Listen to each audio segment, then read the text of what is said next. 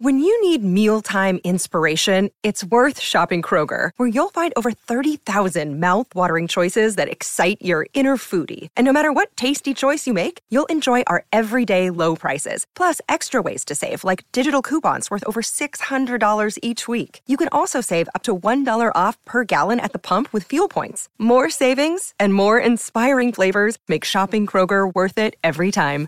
Kroger, fresh for everyone. Fuel restrictions apply. This is the Royal Blue Podcast from the Liverpool Echo, giving you the inside track on all the big talking points from Goodison Park. Hello, everybody, and welcome back to the Royal Blue Podcast in association with Sport Pacer. I'm Phil Kirkbride, and today joined by Dave Prentice, Gav Buckland, and Paul Wheelock. And yes, we will reflect on Sunday's 232nd Merseyside derby, but hopefully rather than it being like a wake, it'll be more like therapy as we try and sift through the wreckage of another defeat, but extol the virtues of a very positive performance from Marco Silva's side. And we will, of course, also look ahead to an opportunity to bounce back straight away when Newcastle are the visitors to Goodison on Wednesday evening. Um, Prenno, the dust has settled on Sunday's game. Um, are you any happier? Is your mood improved? Are you coming to terms with it a bit more, dealing with it better than you were uh, on Sunday afternoon? I, I, don't think, you know, so happier is ever the phrase you can use, but I could certainly take lots and lots of positives from that. I mean, I'm a, as you all know, a veteran of uh, Anfield derbies, and I've seen many, many late defeats. Just before we came in, I mean, my first Anfield derby, David Fairclough did it to us in the 88th minute. The Gary McAllister one, I know that wasn't at Anfield, that probably hurt the most. The Ronnie Rosenthal one, I've seen plenty. Uh, and that, whilst it was undoubtedly the latest thing Derby defeat I've ever seen, it was probably one of the most positive Everton performances at Anfield I've seen for a long, long time. I'm trying to cast my mind back to when Everton have been quite so positive at Anfield. Possibly the mid 90s, Joe Royle, the one they won 2 1. Um, you know, certainly none since then that I can think of. Uh, the 2 2 draw in the Dalglish era, Dalglish second time around, 2012, you know, was okay, but it certainly wasn't as dominant. I just thought Everton played Liverpool at their own game. And let's bear this in mind this is a Liverpool team that's unbeaten this season in the Premier League, conceded five goals all season, see themselves as, you know, sort of championship challengers. You know, they're a very, very good side. And Everton matched them for 95 and a half minutes. And it was just a silly mistake that, you know, sort of cost them the game. They had opportunities to win it, um, you know, dominated certain periods of possession during the game. Think back to last season would you have taken the 1 1 draw under Allardyce again, having given up 79% of possession and basically you know, stumped the gaff out? Or being progressive, had, what was it, 58, 30, whatever maths are, 58% or whatever the remainder is. Uh, or was it better than that? Come on, anyway, it was, it was a, a sizable uh, proportion of possession, created chances, uh, equal number of shots on target until that Divock Origi header in the uh, time added on and lots and lots of positives. The standout performer in the game, Andre Gomes. There's an awful lot you can take from it. Um, given the fact that Marco Silva's only been in place five months, there's clearly a plan and a strategy in place that is already starting to bear fruit. So yeah, all right, you know. So to conclude, you know, the actual denouement was absolutely crushing and horrible, uh, but everything that went before it was tremendous, and you know, so really positive. Sorry, that was quite a long introduction, but you know, made, me, made me feel a lot better. I got on my soapbox. what was he saying? I feel, I feel great now. We might as well just talk about the Newcastle game yeah, yeah, I can only uh, echo, pardon the pun, Prenno's thoughts there. Um, I thought it was easily one of the, the most positive and progressive performances we've seen by an Everton team at Anfield uh, taking into account Liverpool's Liverpool side, which is probably their best side in a generation. Um, we said on Friday, I think the, the agreement from everybody that the, the, the pre-match podcast was actually the important thing about Sunday was the performance ahead of the result, and and I still feel that that's the case now. And uh, and any sort of you know, shall we say, disappointment of getting beat is more than compensated by the fact that you you asked us last week, I think, Phil, can Everton break into the top six? And I think if you were a, a, neutral or an Everton or even a Liverpool fan on, on Sunday and you looked at our performance, you'd say that is a team capable of challenging or perhaps even getting into the top six. And I think that's what that's what I'd take from the game. There's there's no team, as far as I'm concerned, or as far as sort of you know uh, I, I can think of this season outside of the top six who have gone to the teams that Everton have gone to and played as well. Because we, we've been consistently good. Arsenal, we played well, okay, didn't get the result. Old Trafford played well, didn't get the result. Chelsea played well, got a draw. Liverpool played well, should have got a draw. Is there a team, you know, other teams who would consider themselves on a par with Everton? I'm thinking, you know, your Bournemouth, your Watford, your Leicesters, who, who were challenging Yeah. for that. Have they have they done as well No, consistently? no, but you would expect that given that we've got Silva and Brands at the helm and a bit of cash. So that's that's you would expect to see that uh, compared to to the clubs. And you know, Prenno made a good point there.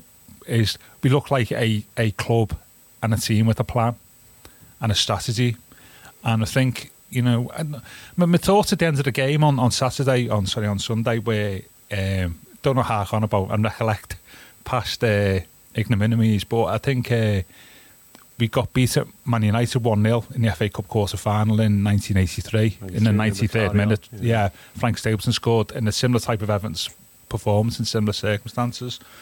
Um, and that was a crushing defeat. But there were seven or eight players in that team who then played for us in the FA Cup final and were title winners two years later. And you could you could see then that they had the makings of a good team and they learned from that experience. And hopefully the players that were on the pitch on Sunday will do do likewise. not saying we're going to win the title in two years, but you can you can always remember those bad defeats when you're playing you know, in the future because that'll drive you on to improve your performances, and, and that's what we can take from uh, Sunday, I think. Wheeler, what did you like most about about the performance? no fear, you know. Uh, it, and it's what you said again there, Phil. It's the fact that, you know, when we went to Arsenal earlier in the season, the caveat for me in my mind was Arsenal were a new team. They, they didn't look particularly at they had the rhythm that they've got now, which obviously we've seen on Sunday against Tottenham. But then we followed up at United and followed up at Chelsea and then followed up at Liverpool. This is this is the way Everton are going to play away at the big teams now. And I just thought, I think it is a cliche. I know you guys said it on Friday's show about this mentality thing about going to Anfield. It was there to a certain extent. Sometimes cliches are true. And I've not seen an Everton team play like that, as, as Prenno said earlier, in, probably a generation even. I'm trying to think back to the last win there, 1999. I don't think it was as assured as it was at times on Sunday. Uh, at the end of the game, my initial thoughts were, you know what, in a weird way, I, I wouldn't have minded playing like that last season with Allardyce and getting the points because at the end of the day, Derby's not about actually results cause, and that sickening feeling that Everton have had so many times, particularly the late ones. But you know, reading your guys' reports, taking time to reflect, you've got to look at the bigger picture, haven't you? And I think what we've seen yesterday is it might be, as Gav was saying, then that kind of short term pain. There's going to be longer term gain there. You know, Everton have gone to Anfield and played like that. Mm. You know, and on any other day, we would have got something, but it wasn't to be. But you know, I'm, I'm- beginning to see a lot more positives than I did at probably you know six o'clock last night. And as mad as it might sound, there's already a degree of excitement for the Goodison game. yeah, why not? Why not? You know, it's it, it just felt for the first time that we're going to take Liverpool on toe to toe. You know, there, was- there was always that they are because, as you said on Friday, you know, you, you, when you talk about that mentality issue, a lot of the times it's just because they're a better football team than Everton have been, and and they are still now. I always thought going into that game. That if Liverpool played at their maximum and Everton played at their maximum, Liverpool will probably win because they've got the better team. And it's a team that's been building for a, a few more years compared to a few months, like Marco Silva. But yesterday showed how close that if, if both teams do that, and I don't think Liverpool are at the very best, but it shows how close that Everton have done. And when you're talking six months, it's like remarkable, isn't it? Really, you know, because they Liverpool, you've got to say they're a good football team, and the- the- then it's no surprise. You know, they're two points behind Manchester City. They're unbeaten, but you know, give a bit of luck, better goalkeeping. It's a, it's a different story, isn't it? Prenno, uh, Wheelo mentioned mentality and, and, and, and mental sort of issues, if you like. How well do you think Jordan Pickford will cope with what happens on Sunday? I'm convinced he'll cope very, very well indeed, and th- that's that's based on a conversation I had with him uh, two or three months ago. Uh, he was wheeled out uh, for the Sunday papers for I forget which game it was, and um, he was asked about his World Cup experiences and the flack he got uh, for the Januzaj goal against Belgium, where you know allegedly he went for it with the wrong hand. And, uh, and bounced back immediately and had that great performance against Colombia and you know was even better against Sweden you know and had a great World Cup all round and um, he genuinely came across as a man that does have a very, very strong mental outlook. And he said, you know, he knows he makes mistakes. He knows he, he not that he conceded he made a mistake in that instance. You know, said he'd do the same thing again. He says, but you know, he has made mistakes in his career, and he always thinks, okay, you know, I've got to put that right next time. I've got to do something really good next time to make up for that. And whenever he has dropped the occasional error in his career, and you know, you can count them on the fingers of one hand in you know his Everton career so far, he has responded with a very, very good performance. So I think you probably see a goalkeeper rather than one who's riven by self-doubt and you know and concerns on Wednesday night against Newcastle. Somebody who's desperate to make an impression and to show right that was a one-off because uh, I think he's done it before. He's done it playing international football, which is the most pressurised environment imaginable. Uh, so yeah, it will hurt him. You know, so he'll be you know sort of cut to the very quick about it. But equally, I think he will he will bounce back very very quickly. What, what could be interesting, Gav, and, and, and I've got a feeling about how I think this will go, but I'm interested to know what, what you think. Wednesday evening, the players are out on the pitch, they're in there loosely in their formation before kick-off, and the names get read out. I think. What do you think the reaction will be? Do you think when Jordan's names get read, do you think Goodison will will will give him a verbal cuddle, if you like? Yeah, yeah, absolutely. I mean, it's helpful that the next two games are both at home, aren't they? Yes. So it's not as if you've got to go mm. to Manchester City on on Saturday or something. That's the following week, so that will help. Uh, and I think if you reach, reach if, I think if you reach international standard, and clearly Jordan is being a strong character is part of your makeup, isn't it? You know, you you, you, you reach that standard because you've got over your mistakes that you've made in the past and, and quickly pushed on. That's why you're an international footballer. So I think it's a given that you'll get over it. And I think it's in the goalie goalkeeper psyche, isn't it? That they're always going to drop something at some point. Neville Southall did yeah, yeah. many occasions, but you just accept it for what it is.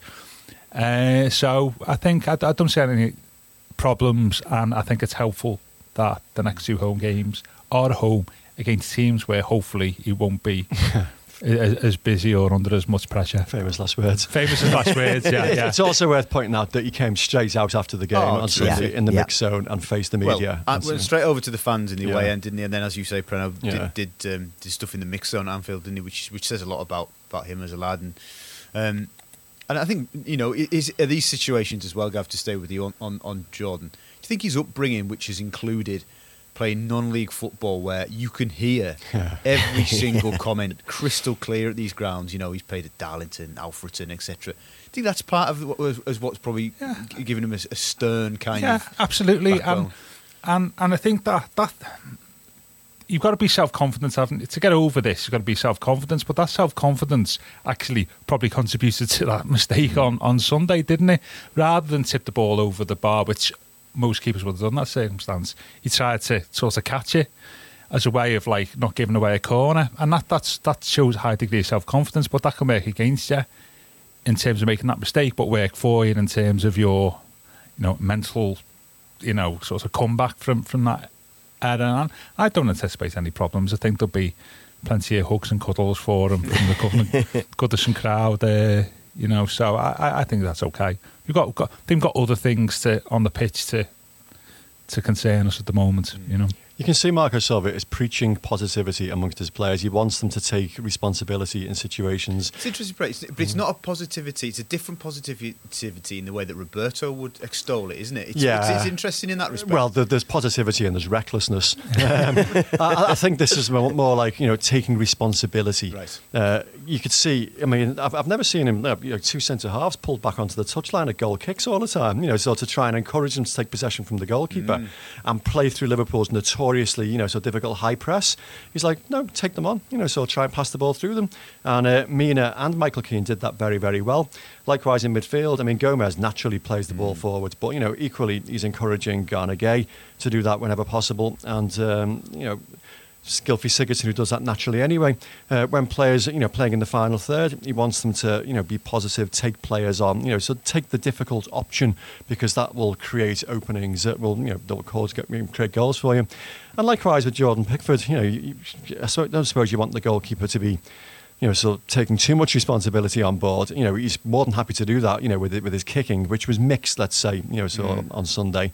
Uh, started off with one 35 seconds, which he put straight into touch, but didn't let him bother him. He carried on, you know, spreading the ball around, you know, reasonably well after that. But equally, you know, with his goalkeeping, he will rather than encourage him to tip the ball over and concede a corner in the last minute, he'll probably say to him, "No, you carry on doing what you're doing. Try and catch the balls because we'll keep possession, and that can create something for us further forward." And in that way lies, you know, a successful football team. I think, you know, the Martinez analogy was probably taking it a step too far. You know, it was unrealistic uh, mm. positivity. Mm. You know, he used to you know, Ross Barkley missing a penalty was a positive. Mm. You know, you've got to be realistic in there as well. Do you, think, do you, think, what Silva does and the way he acts and what he says and the way the team plays is actually just instilling um, a belief rather than sort of blind optimism, perhaps that, that yeah. Roberto at times was kind of. Yeah, I think so. Know. It, it's funny because I, I, think Marco is a, a slow burner uh, as a manager in terms of affection amongst Evertonians. Uh, they've had the fingers burned before with uh, Roberto Martinez, and so they're, they're just sitting back and just say, "Well, okay, impress us," and you know, and then we'll make our minds up. And he is starting to impress them. I mean, his demeanour at a press conferences is very different to other Premier League managers. He's always very intense. He's always very focused. Um, you know, he came out yesterday, and again, you could see he was really, really hurting. He wasn't happy at all. Yeah, furious. And uh, you know, what you know, lucky, lucky, lucky Liverpool was, was the phrase he used, which was the, the you know, the. the I, I, I, have to say, when he said it, I was just thinking, this is brilliant. Yeah, because yeah. he, for me, struck the balance. Um, Prenno in terms of yeah. he had the right degree of I'm hugely proud of my players, did everything right but then at the right annoyance level, and then just just a little bit of the icing on the cake, just yeah. a little bit of a dig in the ribs to the Reds, and I thought, you know, that he, struck that perfectly, even if he didn't mean to sort of. It, was, it wasn't manufactured, so to speak. It was natural, but I thought he, he struck it really well. That's me. what he does. Everything he says does come naturally, and I think Evertonians are now starting to see what he's trying to, you know, put in place. And he's been here five minutes. Let's get this, you know, mm. right. Um, and he's already, you know, transformed, you know, the, the squad and the the approach to football matches. I mean, Jurgen Klopp, you could say he was being disingenuous afterwards because maybe he was trying to deflect attention away from his post-match antics, but he was genuinely raving about Everton, and uh, he described an incredible job that uh, Silva's done in just five months. Uh, described Everton as outstanding, and yeah, okay, it's easy to say these things and just won a match one 0 yeah. but you get the impression there's a degree of sincerity there. I think he was genuinely quite impressed by you know what Marcus Silva has turned around very very quickly. Do you think Wheelo that the top four, five, six of after last season, seeing Everton spend a load of money and, and, and fall by the wayside quite spectacularly. Do you think they're concerned by Everton now? I would be, given the performance that we've talked about uh, so far at the Emirates, Old Trafford, Stamford Bridge, and now Anfield personally, we are talking about Silva and the progress he's made, the the kind of doubts I had earlier in the season, or certainly in the summer, was how he would set us up defensively. And there was the West Ham game at home mm. where we were very, very open, and even the Wolves game at times. There was, and yeah. obviously the, they're going down to ten men, and and that was a concern. These four away games have proven to me that not only has he got Everton playing a much more attractive brand of football, he's actually a really good organiser as well, isn't he? And you know, at times with Koeman and certainly Allardyce, we could never get that balance right mm. at all. It was either, and under Martinez, obviously, it went the other way. but it looks like with Silva, it's, again, it's still early days, but you can, you can only you know, speak on what you've seen. He seems to be able to get that balance right between attack and defence. We've not gone to Anfield and been gung ho and been done 4 0. It's been very, it's, it's been coordinated. And I, I think with some of those games, the, the, the downside is we only scored one goal, haven't we? Uh, the penalty at Old Trafford, Sigurdsson's penalty. I think we would have had a striker, you know, main number nine up there at times. I think it might have been a little bit different. But Silva, is, as the weeks go by, I'm completely with you, Dave. The more and more he impresses me. The Royal Blue Podcast from the Liverpool Echo. The Royal Blue Podcast from the Liverpool Echo. He'll make mistakes. I mean, you know, he is still a very, very young coach. Uh, I mean, the, the, really stuck out for me on uh, on Sunday when um, Alisson was like charging forward uh, to play that pass to Trent Alexander-Arnold. Richarlison was coming out of the middle to close him down and you know looked at his coach and Silva pushed him back. No, no, no, stay back mm. in the mm. middle. And you just wonder what would have happened if Richarlison, who was like a man possessed in the last ten or fifteen minutes, had have come across and closed him down. Maybe the cross wouldn't have come in. Maybe Silva looked back on that and think he could have done things differently. But already this season, he's made changes in matches that have raised eyebrows, but being you know so positive and being successful. Thinking at Leicester when he had the man sent off and he made switches, which you know we weren't immediately sure about, but definitely you know, so proved, you know, so positive and ended up Everton winning the game. So now I, I, like what I'm seeing from him. It's still very, very early days, but you know, he's, he's a coach that we can, you know, so certainly be very, very hopeful for. Gav, right then, let's talk about the opposition manager and, and his reaction, his staff's reaction, the substitutes' reaction to uh, Origi's goal on Sunday. What's your take on it? Um, was it over the top? Was it acceptable in the in the moment? Um, does he deserve to have punishment from the FA? What's The- First of all, I'd say he's got a bit of previous for this, hasn't he, Klopp? I think uh, a little bit, but I mean, I've got bigger things to worry about than Sunday than that. To be honest with you, um, so it doesn't really bother me as such. There may be something from from the FA in time, but you know, if you scored a 96 winner, 96 minute winner in the derby, hmm. You Brenner know, I would have think been jumping out? yeah, yeah, yeah, yeah. I think it's just, yeah. I, I think if you were Marco, you'd probably say maybe deep down, I just didn't like that. But you know, um, for the record, at, at, at the time on Sunday, he, he said he didn't see it. yeah, I, sus- I suspect he turned round and was just trying to work out what they were going to do. do with the yeah for the last left. minute left. Yeah, yeah. Uh, so I think he's probably. That was a very diplomatic answer. Oh, be Yeah, it's, it's yeah. part of You this know, modern of the game. politically correct thinking. Yeah. I mean, he's run onto the pitch to celebrate a last minute win in a derby match. So what? It underlines how much it means to him. And, you know, I would hope that Everton would react exactly the same way.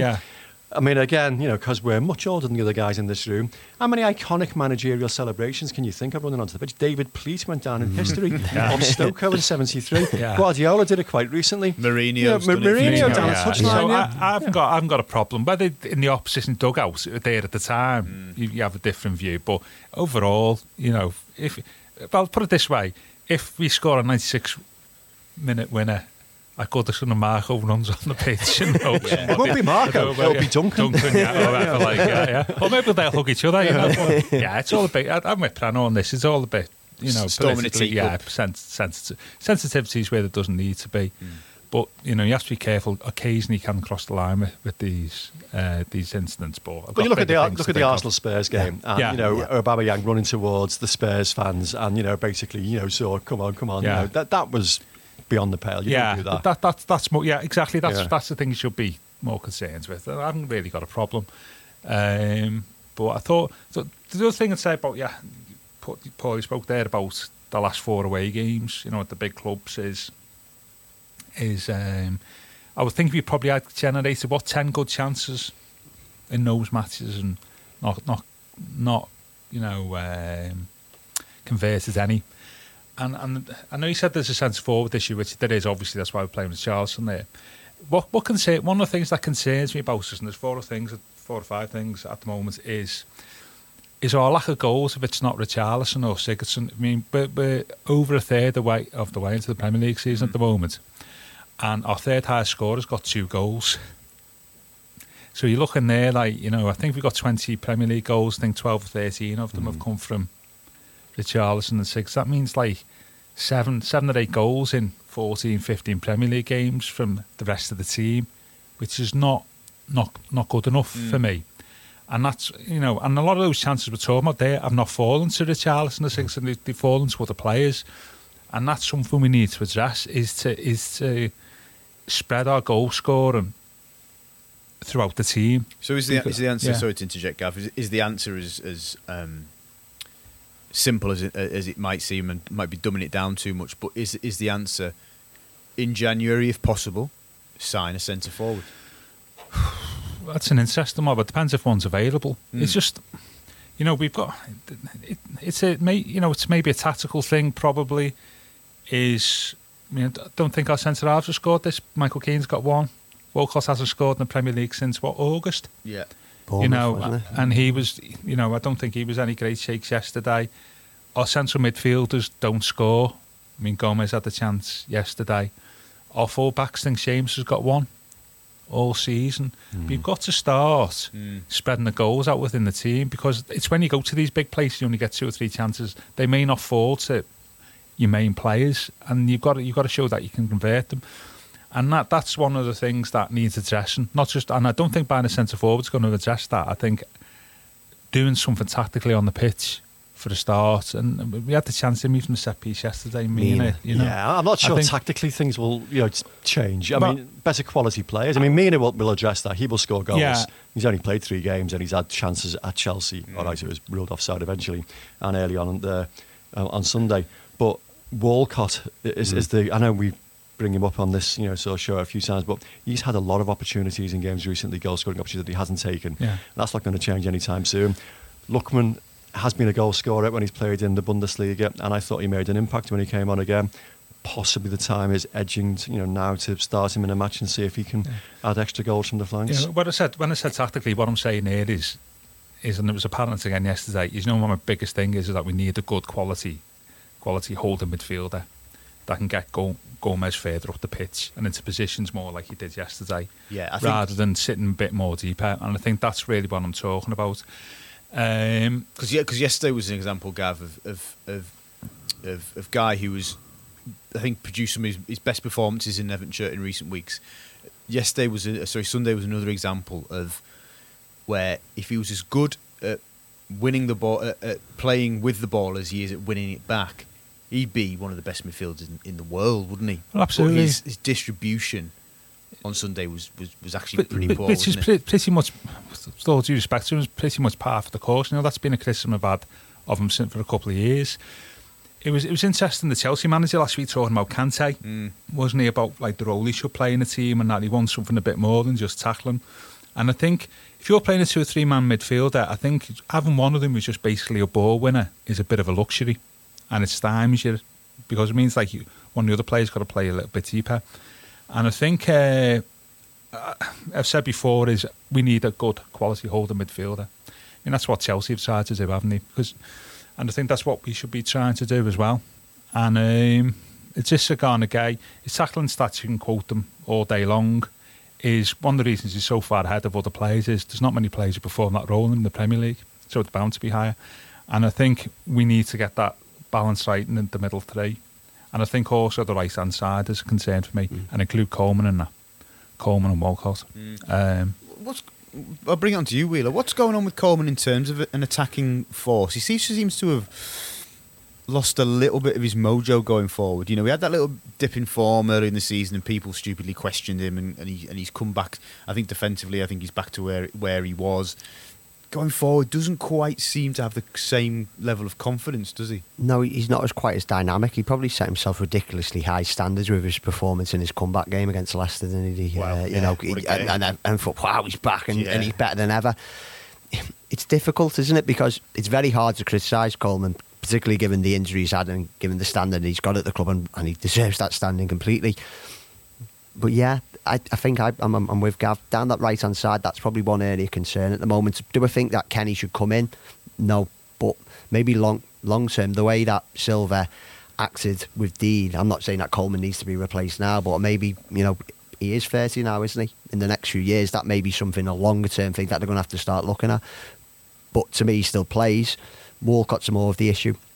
I've been loath to drop Walcott, or in my opinion, to drop Walcott in re- recent weeks because what he does have is that ability to get in behind players, which and, and, and the, the chances he's had in recent weeks are a testament to that. The goal against Cardiff was as well. But if he's not doing that or not taking those chances, I don't know what he's actually bringing to the side at the moment. So, do, do you think that um, Brands, Silva, etc., need to be looking at finding somebody to upgrade? Because Walcott and, and Lookman are actually different players, different profiles, as Silva would call it. You know, Lookman is in between the lines, as you say. Walcott is pace, running through the middle, and, and etc. So, do you think that the club need to be looking for somebody who has a bit of everything, or is is a bit more of a Richarlison mould wide man who can actually be more of a forward? What, what, do you think they need to look at? it's it's it's I don't know whether that'd be a luxury at the moment bringing another wide player in, particularly when I think that I still think Richarlison's long term future may be wide. I agree with you. Do I think that there could be an improvement in, on Walcott? Yeah, but that's maybe we're setting ourselves too high standards for now. I don't know. I still think the priority it's becoming each passing week is Gomes. You know, the, the more and more he keeps on playing like he is against these the bigger six clubs away from home, the more and more other clubs are going to start looking at him because he's he's not going to be a hidden secret for much longer. uh, but it's the centre forward issue for me. I totally agree with you, Gav. It's uh, it's not just falling to a centre forward who's missing these chances. It's a team thing. But I, I watched Everton countless times this season. We've put good balls into the box. Even that one that Gomes had the chance yesterday, you know, with his header.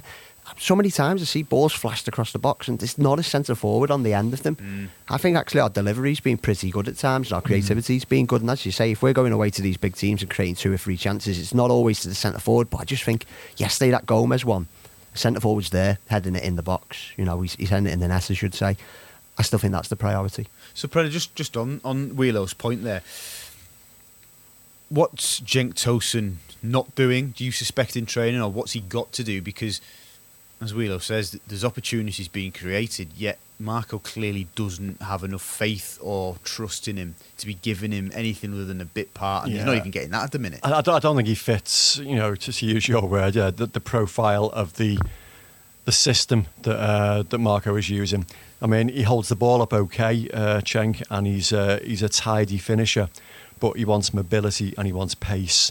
He wants, uh, you know, forwards that can get beyond uh, defenders and you know interchange, you know, in positions like like Richarlison does so well, which is why he's playing down the middle.